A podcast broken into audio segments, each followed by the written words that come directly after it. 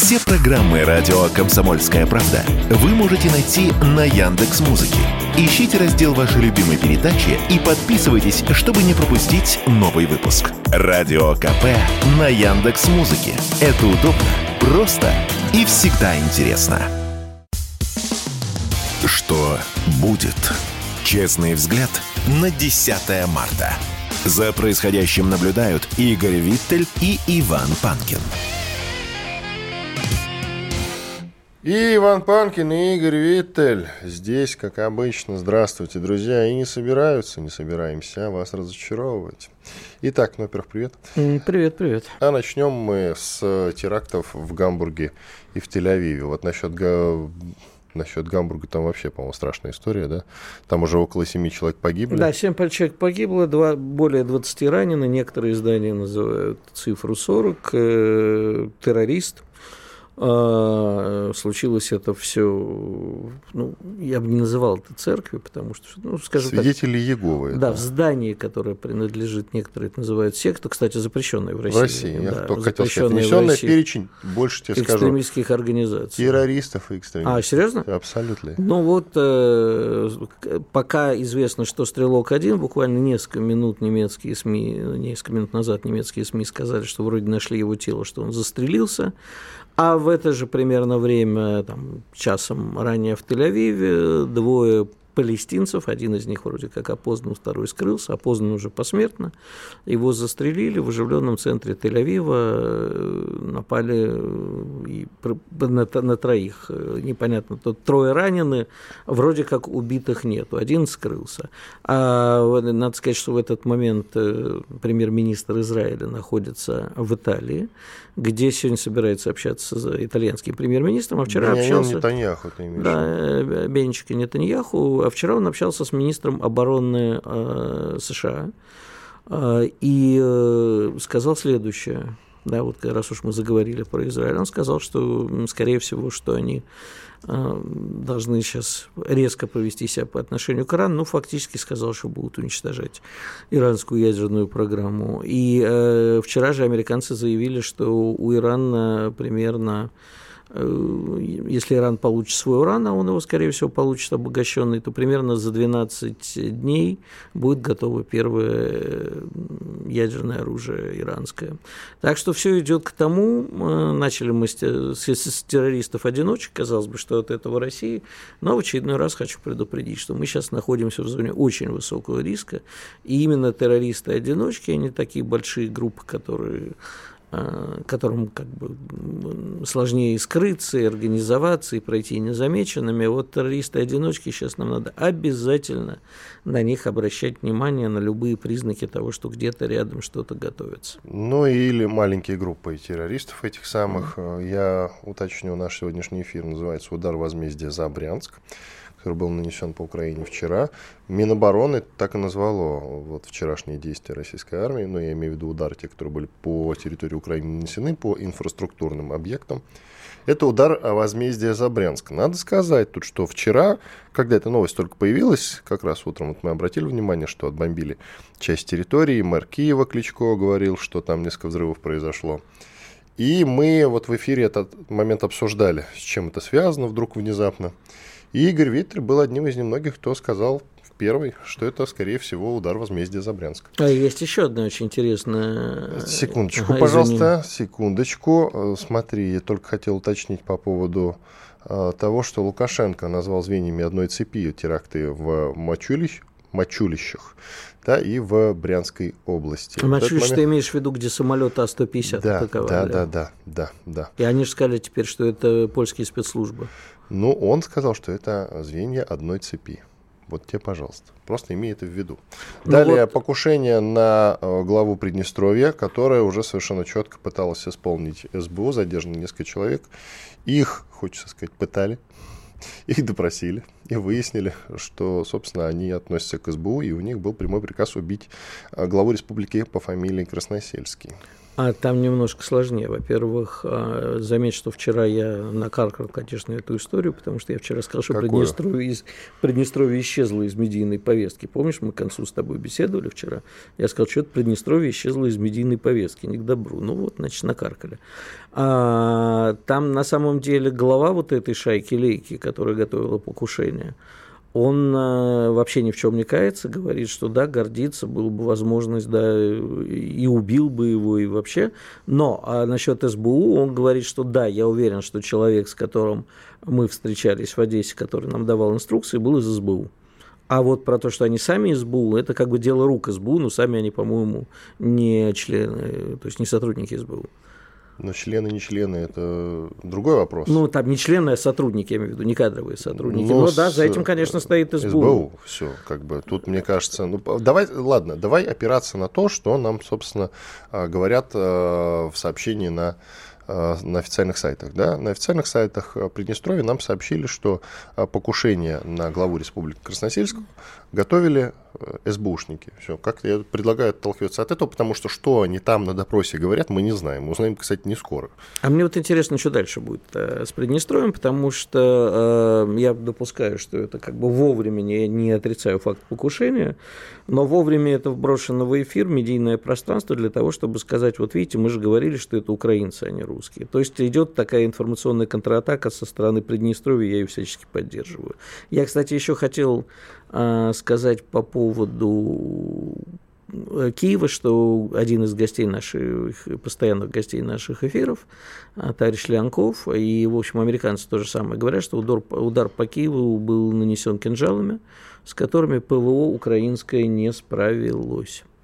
И, э, скорее всего, что удар был нанесен по всяким центрам принятия решения и так далее. Вот. Наконец-то мы начали бомбить. Да, именно это я и хочу сказать, да, что там э, были какие-то серьезные взрывы, и, как говорят очевидцы, скорее всего, что ударили по каким-то серьезным точкам. Э, тут же надо отметить, что, скорее всего, раз мы перешли на кинжалы, до этого мы, по-моему, особо к ним не прибегали, это значит, что ПВО, те самые хваленые западные, которые Украина выцыганивала все это время у Запада... Не справляются. Они, э, нет, дело не в этом. Они поступили, наконец-то, в на Украину. Просто а, мы, может быть, да. мы обсуждали этот момент. Когда там они поступят, через несколько месяцев, а они вот они уже. Ну, Но, вот, по крайней мере, об этом говорит тот факт, что если мы били кинжалом, зачем мы били кинжалом? Ну вот только что на CNN совсем, прям несколько секунд назад, что Россия нанесла удар по Украине шестью сверхзвуковыми ракетами. Офигеть.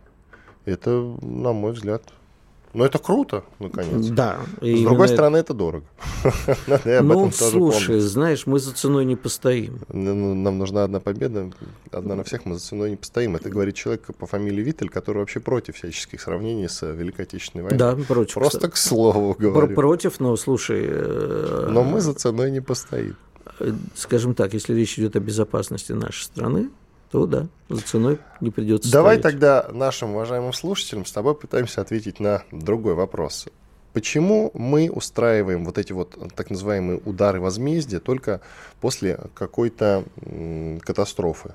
Хоть и небольшой, но относительно Брянск, да, не будем ну, считать знаешь, глобальной слушай, большой да, катастрофы. Как-то вот э, сравни... не сравнение, а эпитеты, по-моему, неуместно. Уместный, неуместный – это уже другой момент. Я имею в виду, почему мы устраиваем удар возмездия только после того, как что-то произойдет у нас. Я не знаю, у меня есть только гипотеза. Ну, конечно, гипотеза, давай, поделись. Ну, одна гипотеза, что мы хотим быть более гуманными, пощадить О... мирное население. Второе, что мы просто не были готовы к а запуску мы по, кинжалов. Мы по мирному населению и не бьем. Ну, как тебе сказать, э, мы в результате вгоняем мирное население в каменный век по-любому. Ну, что делать? Идет е- ежели массированная атака, если ты помнишь, когда это началось, как массированные атаки ракетные, в общем, э, практически вся Украина погрузилась в темноту э, и в голод. Так что зимой, знаешь, такие удары без электричества, это мы вколачиваем мирное население в каменный век. Я сейчас безоценочно говорю. А, я просто тебе перечисляю. А может, мы не были готовы э, к нанесению ударов кинжалами? Не знаю. Ну, кстати, тоже версия. Ты очень хотел Си Цзиньпиня Си Цзиньпинь. на должность ну, председателя произошло, КНР на да, произошло вроде срок. как всеми ожидаемое, но все-таки это исторический факт впервые в истории Китая. Председатель Си Цзиньпин на третий срок пошел и единогласно был, как я понимаю, избран э, вот, проходящим сейчас в Китае бы. А, съездом народного этого народных ну, депутатов. Ну, там не съезд народных депутатов, там такое более широкое понятие. А вот, ну, такой, да, съездом широкой коалиции народной, вот он был избран, и э, дальше будет, все идет по плану, как и говорится. Переизбрание Си Цзиньпиня, которому, кстати, в июне исполнится 70 лет, стало возможным после внесения поправок в Конституцию КНР в 2018 году. Ну, слушай, все, все я тебе говорю, все правильно. Вот-вот. Иван Панкин и Игорь Виттель. Сейчас мы сделаем небольшой перерыв. После этого продолжим наш эфир. Будем э, общаться с военным корреспондентом. Я напомню, что на нашем канале «Радио Комсомольская правда» в YouTube идет э, прямая видеотрансляция. Она называется «Удар возмездия за Брянск». Эту тему мы еще сегодня активно обсудим. Оставайтесь с нами.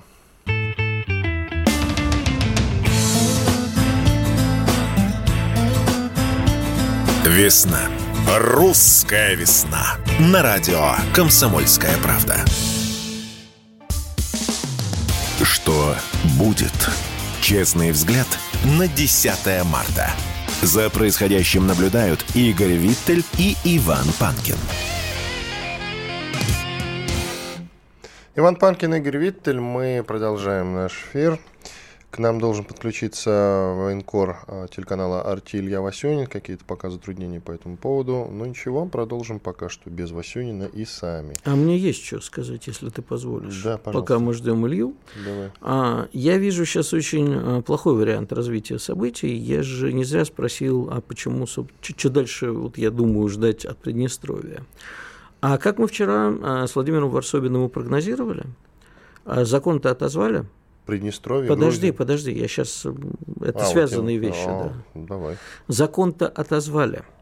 А в Грузии закон об иноагентах парламент, как бы, как говорится, включил заднюю. Но, естественно, никуда протестующие не, действу, не делись. И как мы и прогнозировали, они сейчас э, опять на улицах и уже э, требуют и отставки парламента, и, как опять-таки мы и прогнозировали, кричат Абхазия, Абхазия, то есть требуют походу на Абхазию. А в открытую с Россией э, не лезут в э, Южную Осетию в противостояние открытое, а Абхазию опять хотят вернуть, как это и было, в общем, в 1989 году. Так вот, что я хочу сказать. А, возможен вариант, при котором они таки нанесут при помощи Америки некие там точнее, не, не, не нанесут, а осуществляют попытки вооруженного конфликта с Абхазией. А наши, скорее всего, хотя я считаю это не очень разумным, впишутся за Абхазию. И параллельно, наконец, будет осуществлена провокация в Приднестровье. То есть мы будем растянуты на несколько фронтов сразу. Вот этот вариант развития событий мне крайне не нравится, но я его вижу крайне очевидным.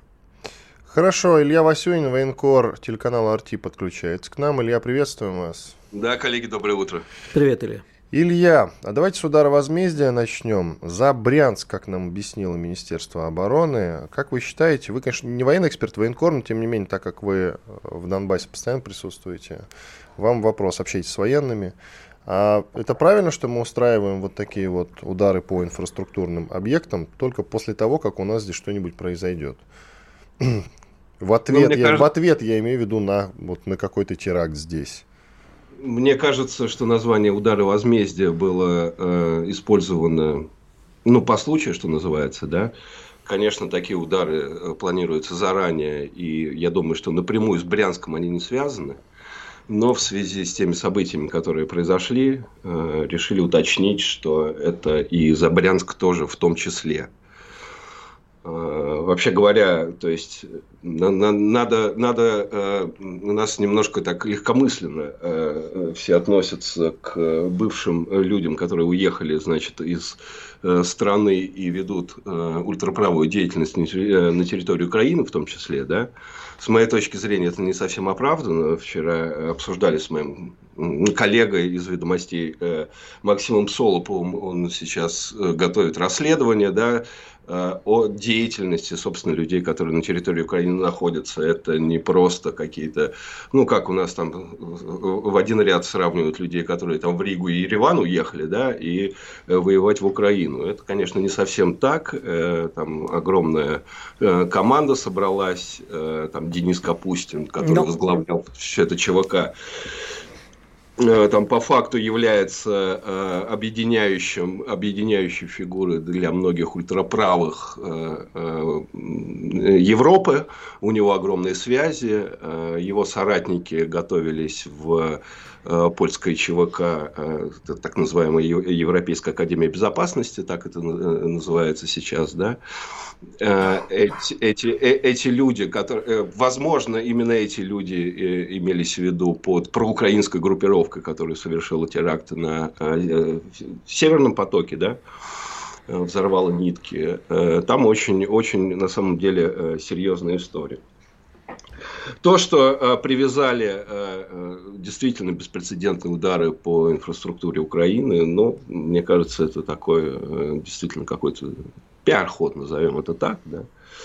Но э, хорошо, что э, у нас наше военное руководство, прежде всего, ну, рассматривает серьезно э, все эти события и э, в том числе, собственно, имеет в виду э, вот этих людей, когда, э, когда действительно отвечает, э, э, на, наносит удары по инфраструктуре. Это действительно э, нацистский интернационал, Аль-Каида, э, если это возможно, да, как мы помним, э, именно подобных людей вооружали там в Афганистане, да, перед тем, как СССР ввел войска для защиты наших интересов в Азии.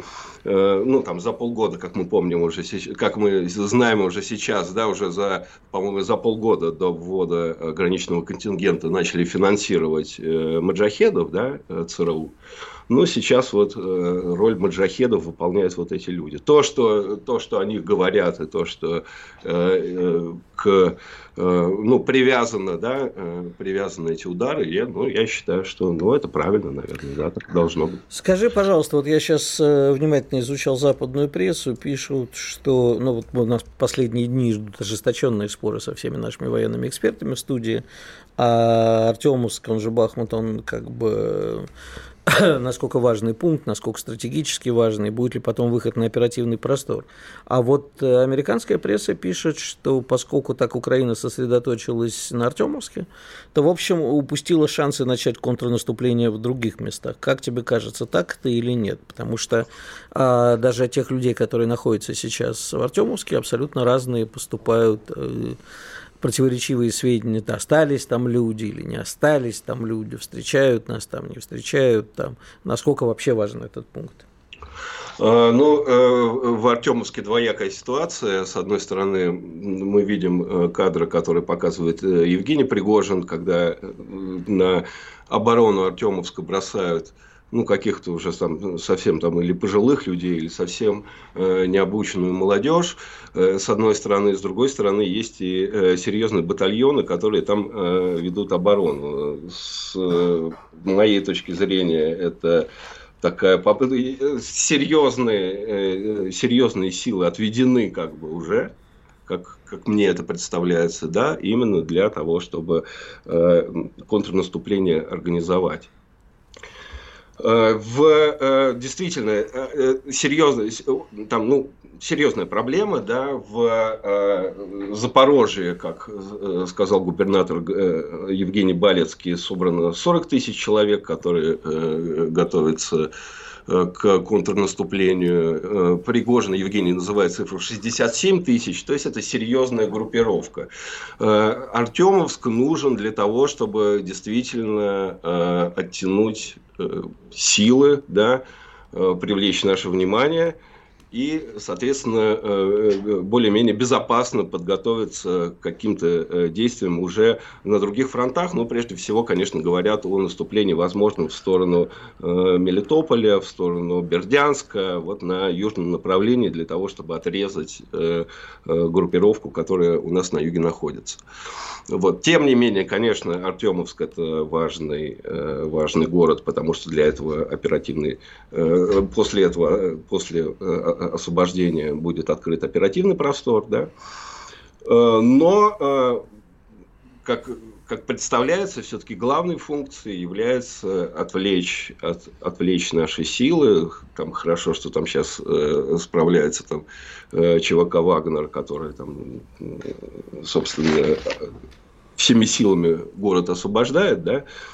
Э, но э, как кажется, что да, да, главный, главный удар будет в другом месте. И э, ну, вот таким образом э, нашу армию пытаются от э, э, наступления отвлечь.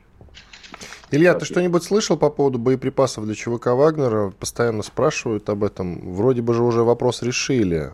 Если ты общаешься с коллегами, что сообщают? Я так понимаю, что все-таки проблема э, сохраняется. Э, введен учет, я знаю, что от других подразделений, потому что это не единственное э, ну, добровольческое или частное, э, э, частный батальон, который э, воюет на, э, на фронтах.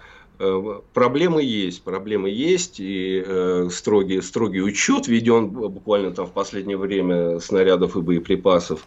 Э, действительно, э, сейчас, может быть, это не так чувствуется. Если будет э, контрнаступление, то вот это вот какое-то ограниченное э, количество снарядов именно у э, добровольческих подразделений, оно, как кажется, может э, серьезно сказаться. Ну, по крайней мере, ну, что касается э, Артемовска, Бахмута, э, если мы опираемся на высказывание Евгения Пригожина, то э, до конца не, э, проблема не разрешена, хотя в какой-то момент говорили, что вроде как бы уже все нормализовалось. Сейчас я так понимаю, что все-таки э, снарядов по-прежнему Э, не хватает, но, к сожалению, вот Минобороны никак официально э, не высказывается, не комментирует эту ситуацию. Я, правда, спасибо большое вам, я, правда, слышал уже обратно, что вопрос решен. Вот. Ну ладно, пока что разные данные по этому поводу. Илья Васюнин, военкор телеканала «Арти» был с нами на связи. Благодарим его, Иван Панкин, Игорь Виттель. Сейчас уходим на большой перерыв, как раз пообщаемся с теми, кто нам пишет в чате YouTube. Там идет прямая видеотрансляция на нашем канале «Радио Комсомольская правда». На канал подписывайтесь, лайки, дизлайки ставьте обязательно, в чат пишите. Сейчас вот как раз сядем, будем отвечать на ваши вопросы. Александр Коц. Один из лучших военных корреспондентов не только в России, но и во всем мире. Он работал репортером во многих горячих точках. Чечня, Южная Осетия, Косово, Афганистан, Ливия, Сирия, Египет, Ирак, Украина – каждый четверг в 7 часов вечера по московскому времени слушай на радио «Комсомольская правда» программу «КОЦ. Аналитика с именем». Что будет? Честный взгляд на 10 марта. За происходящим наблюдают Игорь Виттель и Иван Панкин. Иван Панкин и Игорь Виттель, мы продолжаем наш эфир, друзья. Сейчас вот я обычно говорю, да, про то, что у нас идет прямая видеотрансляция на канале Радио Комсомольская правда в YouTube. Сейчас был такой эпизод, мы даже перепугались немножечко, стрим лег, я имею в виду трансляция. Лег, это значит прервалась на какое-то время, мы уже подумали самое страшное, но в итоге все а вроде что, бы все в, в порядке. в твоем понятии самое страшное? Наш центр принятия решений на комсомольской правде? Да, да, да, да. Хотя что-то смешно, почему ты смеешься? Я не Ничего смеюсь, смешного. я смеюсь, потому что ничего не произошло. Я Слава не богу, смеюсь, все я, на месте. Мало я ли чего смеюсь, бывает. Я не смеюсь, но и смеюсь. Это как я, я дерусь, потому что я дерусь, как в известном фильме было сказано. К нам присоединяется Владимир Варсобин, политический обозреватель комсомольской правды. Ну что, Володя, грузинского вина не попьешь, да? Не пустили в Грузию? Не пустили в Грузию Володеньку. Но, э, для меня для меня сегодня очень такой эпохальный момент. Я Грузию очень хорошо знаю. Я 20 лет по ней езжу. Я с кем там только не общался. И э, с Шеварнадзе, и Саакашвили, и имел там и врагов, и друзей. Но вот чтобы а, вот применили вот такое средство, чтобы просто не пустили меня в страну, это что-то новенькое. Это Но, грузинские, да, такой... пограничники или? Или ну да, я попал, да, я попал, грузинский, конечно, я попал в какие-то списки.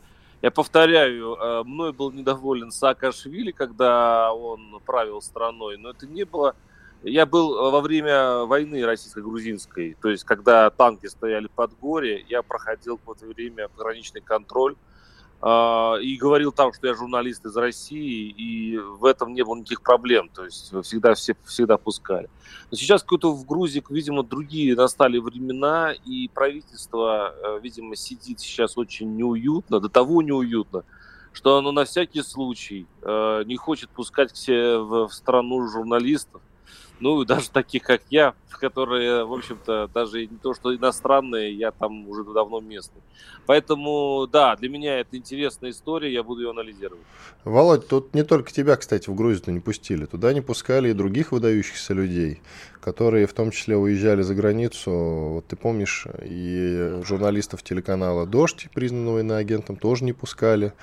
Так что ты не волнуйся по этому поводу, Володя. Ну, в плохой, в плохой компании Володя оказался, что я могу сказать. Тебя приравняли. Я тебе говорил, за твой либерализм ты поплатишься еще. А, я тоже об этом думал. Я тоже об этом думал. На самом деле не пустили недавно по нашего Сергея Пономарева. А, это такого, да, да, да. простите, такого, по моему мнению, чернобе... то есть этого бракобеса, значит, политики. Так, вот коллег оскорблять не надо. Не надо. Нет, я в хорошем смысле, я им любуюсь. Я, я им любуюсь. На... А вот, и, э, и там очень много, кстати говоря, тех, кто у нас называют государственников, не пускают в Грузию. Я думаю, дело не в направлении, а в том, что э, они, они ну, просто не хотят э, много тех, кого, ну, кто может что-то написать, такое, что услышат. А, они пытаются сейчас э, законсервировать ситуацию не только внутри, но и снаружи. Вот но это очень слабый ход, э, ход пораженческий. Э, и просто еще раз говорю, это показывает, в какой сейчас психологической ситуации находится правительство мечтателей. Ну, вообще, если вас особенно не пустили, я чувствую, что мою, я в свою любимую Грузию, в которой 30 с лишним лет езжу, начиная с конца 80-х годов, тем более я не попаду. Ну, жаль. А, но дело не в этом. Владимир, вот какой вопрос хотелось бы задать.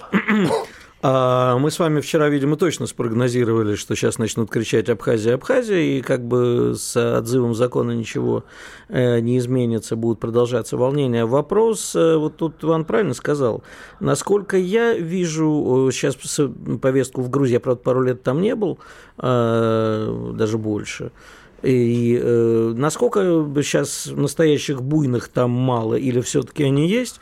И насколько им не нравится экономическая собственная повестка, потому что мы же понимаем, как истинные марксисты, что это все поводы, э, всякие законы.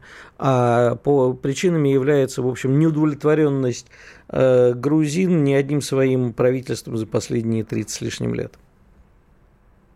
А, да, но здесь немножко другая история с мечтателями, потому что мечтатели это такое... А, Давайте поясним нашим сказать, слушателям, сам... что мечтатели это а, партия грузинская мечта, потому что не все знают, кто такие мечтатели. Да, да, нынешнее правительство это такое самое, э, ну, как бы слабое из зол, да, самое хорошее из зол. Они же понимают, они давно уже отчаялись. Вот самая большая проблема, кстати, грузин в том, что они в свое время мечтали действительно они в свое время Саакашвили выбирали с цветами, кричали Миша, они надеялись на перемены. И э, сейчас идет такая апатия. Э, но апатия, э, почему, кстати, не, так, не такие большие, вот, по моему мнению, такие большие демонстрации в Тбилиси. Я видел в Тбилиси 100-тысячные, даже больше демонстрации, когда все в Тбилиси, в общем-то, было Э, в толпах, и э, там, не знаю почему, там просто физически они должны были вломиться в парламент только потому, что им не хватало места в, в, э, на улице. Здесь ситуация другая. Здесь вышли все-таки самые политизированные, самые э, активные люди. Они всегда были и будут, тем больше это Кавказская республика. А вот поддержат ли э, протестующих э, вот глубины, как мы называем, грузинский народ, это еще большой вопрос. Я думаю, что если вот еще раз говорю, в эти выходные ничего с правительством Иванишвили не случится, если они все-таки устоят, хотя им сейчас тяжело, я понимаю. Я готов спорить, что не устоят. Ну, видите, вчера мы с вами общались, вы говорили, что э, революции не будет. А, а, это не революция будет, это просто они уйдут в отставку. Это революция, это когда все-таки для меня лично, это все-таки некие вооруженные столкновения. Не думаю, что они будут. Это, это, в Армении, в Армении была бескровная революция, я напомню. Пашинян, когда ну, власти и, пришел. И в Грузии когда... бывали бескровные революции достаточно, ну, с, с таким гр- громким выносом. Нет, ну подождите, да. Владимир, э, история история все-таки с Гамсахурдией, селяне и так далее, это настолько не, не бескровная это было очень история. давно. Ну, это как очень да- давно было. Это начало 90-х, Это очень- это недавно. К Да, сути, это- коллеги, к сути, Мы к пожалуйста, сути, да. призываю. Я- э, Да, к сути тому, что вот я считаю, что на самом деле, может быть, революции не, на самом, не случится, ни бархатной никакой. Но еще раз, э, э, правительство получило очень тяжелый урон. А, Вот мой прогноз будет э, какая-то договоренность с Западом. Самые ключевые э, министры, возможно, уйдут в отставку и так далее. Но представить себе, что националы, которые на самом деле не популярны в Грузии, надо, надо понимать, что Саакашвили оставил после себя партию и после себя славу не очень хорошую, и очень они боятся его возвращения, его людей. Вот этот страх грузинский надо все-таки не недооценивать. Поэтому я думаю, будет э, такой размен, будет такой компромисс, при котором не только э, э, закон об иноагентах, они уже все, забыл- все забыли, будет некое коалиционное правительство, это я допускаю, но я также допускаю, что на самом деле все-таки правительство Иванишвили устоит. А Я все-таки имел в виду несколько другое. Э, Бог с ним с и с правительством. А будут ли вооруженные какие-то формирования, ну, опять-таки, вспоминая 90-е, какие-нибудь условные Мхидрионе, если вдруг создадут, а, атаковать Южную Осетию и Абхазию, потому что уже крики Абхазии раздаются. А я не думаю, что этот вопрос будет решаться армией. А вот горячие головы среди националов и прочих э, вооруженных, э, у которых есть оружие. При поддержке, кстати, я думаю, некоторых э, других кавказских деятелей вполне могут вот на Абхазию полезть, а мы можем в ответ и ответить. Вот тут это единственное, что меня сейчас волнует, потому что внутри себя пусть дерутся как хотят. Я скажу, что сейчас это хорошее, кстати, время для этого, уже год как э, войска, э, российские войска ушли, ну, в частью, большей частью ушли из баз, а, вот, допустим, Южной Осетии, и грузины часто поговаривают, что если, если уж начинать, то сейчас. То есть есть некая такая э, э, возможность для грузин, они это понимают. Но никакой социальной базы для этого нет. Я просто вот настаиваю, что э, даже если что-то будет такое с переменами в правительстве, очень долго придется готовить и армию, и просто, просто психологически, и армию, и э, народ к, к такой возможности. Я думаю, что э, все-таки Грузия в глубине своей демократическая страна, и такие решения, которые не будут разделять большинство, не пройдут. Как интересно. Ну, не соглашусь, потому что я все-таки говорил не про армию, Владимир, еще раз повторюсь. Я говорю не про армию, а про самообразованные, как бы нет социальной базы. Есть национальная база, есть горячие головы. Вопрос, насколько их много, насколько они вооружены, для меня остается открытым. Думаю, что ни мы, ни я, э, ни вы, ни я этого не знаем. Не, вы живете в парадигме 90-х годов. Этого давно нет в Грузии. Вот То есть пере- э, говорить о каких-то бандах, которые могут быть в Грузии, это просто невероятно.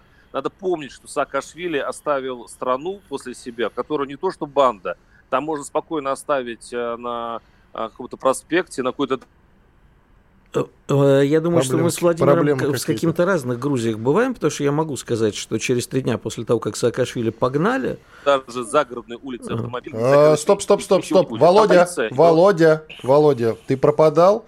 Ты пропадал, сказал, Пропадаю, что запросто просто- можно да. оставить, э, вот после Саакашвили что-то можно было запросто оставить. Продолжи мысль, пожалуйста. Автомобиль, автомобиль. да, что автомобиль Саакашвили на улице, якобы преступность из- извел. Не это извел, но она очень быстро вернулась на улицы Тбилиси, и по-прежнему значительную э, роль играют местные криминальные авторитеты, воры Вы знаете законе. лучше меня Грузию, судя по всему. Видимо, вы там недавно были. Можно Да. я не буду в прямом эфире рассказывать, насколько я хорошо знаю Грузию, не хочу некоторые вещи Хорошо. рассказывать. У нас 30 секунд. Володь, оставайся с нами. Еще немножко поговорим Да. после перерыва. Иван Панкин, Игорь Виттель и Владимир Варсобин, политический обозреватель «Комсомольской правды», которого только что не пустили в Грузию. Продолжим с ним разговор через две минуты. Оставайтесь с нами на радио «Комсомольская правда». Удар возмездия за Брянск. Эту тему мы еще тоже будем поднимать, обсуждать. Думаете, понедельник день тяжелый? А как же пятница? Нашим ведущим некогда думать о выходных. Никита Данюк и Владимир Варсобин, не жалея сил и нервов, подводят самые честные итоги недели. Каждую пятницу в 7 часов вечера по московскому времени на радио «Комсомольская правда» слушайте программу «Тактика Данюка». Что будет? Честный взгляд на 10 марта. За происходящим наблюдают Игорь Виттель и Иван Панкин. Иван Панкин и Игорь Виттель. Мы продолжаем наш эфир. Ну что ж, сейчас мы совсем скоро, через буквально несколько минут, подключим к нашему разговору Константина Севкова, известного военного эксперта. С Володей Варсобиным у нас, к сожалению, прервалась связь. Но это понятно, человека в Грузию не пустили, он очень расстроился по этому поводу. Может, вообще телефон отключил. Отобрали телефон у него, скорее всего. Может быть, отобрали. Грузины они такие. Да какие грузины, если то не пустили? Ну, пограничники грузинские. А, пограничники? Ты когда-нибудь пил с грузинскими пограничниками? Нет. А я пил. Я Пить вредно, но я с ними однажды ушел я, можно, в запой. короткую историю расскажу. Я же был вот на празднике в Киргизии, в Казахстане. И там есть про, пункт пропуска Курдай, который называется. Я как раз вот из Бишкека ездил э, в Алмату. И когда обратно возвращались, буквально нам на сутки, и вот когда обратно возвращались, значит, э, сидит передо мной погранец, погранец, который как бы киргиз, но русский, русский mm. человек, только работает киргизским пограничником. Вот русский мужик абсолютно. Ну, нормально. И до этого все, вот мы несколько раз же проходили, все было окей, нормально абсолютно. Быстренько все оформляли, пропускали. А он вот до нас, до, к нам пристал. Понимаешь, Докопался, вот, как пьяный до радио, потанцуй да потанцуй. Вот, и э, ему все казалось, что мы эти самые релаканты, которые здесь уже 4 месяца. И вот он к нам с такой ненавистью относился. Просто вот едва... мы, я ему уже удостоверение журналиста показал. Я ему билет показал, что мне сегодня билет на самолет. Пропустите, пожалуйста. Хватит уже. Бывает. Я не из этих. Он, он мне не верил, ты представляешь, все равно не верил. Я хочу, кстати, вот еще, э, прежде чем Константина подключим, сказать, что как раз релаканты, они очень сильно увеличили, насчет Киргизии не скажу, не знаю, а в Грузии и в Армении очень сильно вырос ВВП за счет того, что наши привезли денег, стал больше работать сфера обслуживания. Что будет, если сейчас они массово побегут куда-нибудь в другое место? Ну, в общем, это смешно. А в Армению не побегут, треснет Армения. Видимо, Азербайджан будет но в целом в Киргизии, тоже подытожу, хорошее отношение к русским, несмотря ни на что. Итак, подключаем к нашему разговору военного эксперта Константина Сивкова, заместителя президента Российской Академии ракетных и артиллерийских наук по информационной политике, доктор военных наук. Константин Валентинович, здравствуйте. Здравствуйте. Удар возмездия за Брянск. Скажите, пожалуйста, это вот они просто, кстати, так пиар-ходик такой сделали, что назвали э, вот бомбардировки, которые они прокатили по территории Украины, и решили просто использовать как инфоповод, притянули за уши, что называется. Или все-таки это действительно было ответом за то, что произошло в Брянске? Скажите нам. Ну, знаете, удары давно не наносились по инфраструктуре Украины. Вполне возможно, это могло быть именно так сказать, реакция на э, действия ВСУ в Брянске. Вполне возможно. Но еще раз говорю, это э, политический пиар-ход, конечно, вот, потому что если мы решаем задачу разгрома и уничтожения инфраструктуры энергетической, то э, одиночными ударами, производимыми там раз какое-то время, оно ни к чему не приведет. Должны систематические воздействия, по узловым элементам для того, чтобы решить задачу э, нарушения энергетической инфраструктуры, причем систематически в том плане, что по мере восстановления этой инфраструктуры по восстановленным объектам также надо наносить удары, чтобы оно не работало. И вот вопрос, Поэтому... почему, почему мы используем вот какие-то поводы для того, чтобы нанести удар? Вот можете мне растолковать? Вы знаете, я на эту тему могу сказать, что ну, это играет, э, ну, это определяет, в определенной степени характеризует э, стиль и дух э, российской э, правящей власти, э, правящих кругов. Э, вот информационная компонента, так сказать, пиаровская компонента для них является очень важной компонентой, и, возможно, даже более важной, чем, э, собственно, результат военных действий на театре военных действий. Поэтому вот этот момент, да, я обращаю внимание, что удары по инфраструктуре, скажем, украинской энергетической, начались после удара по мосту. Вот. Притом удар по мосту – это нормальная военная цель, которая должна была решена была быть. А вот удар был нанесен по объекту стратегических ядерных сил, по Энгельсу.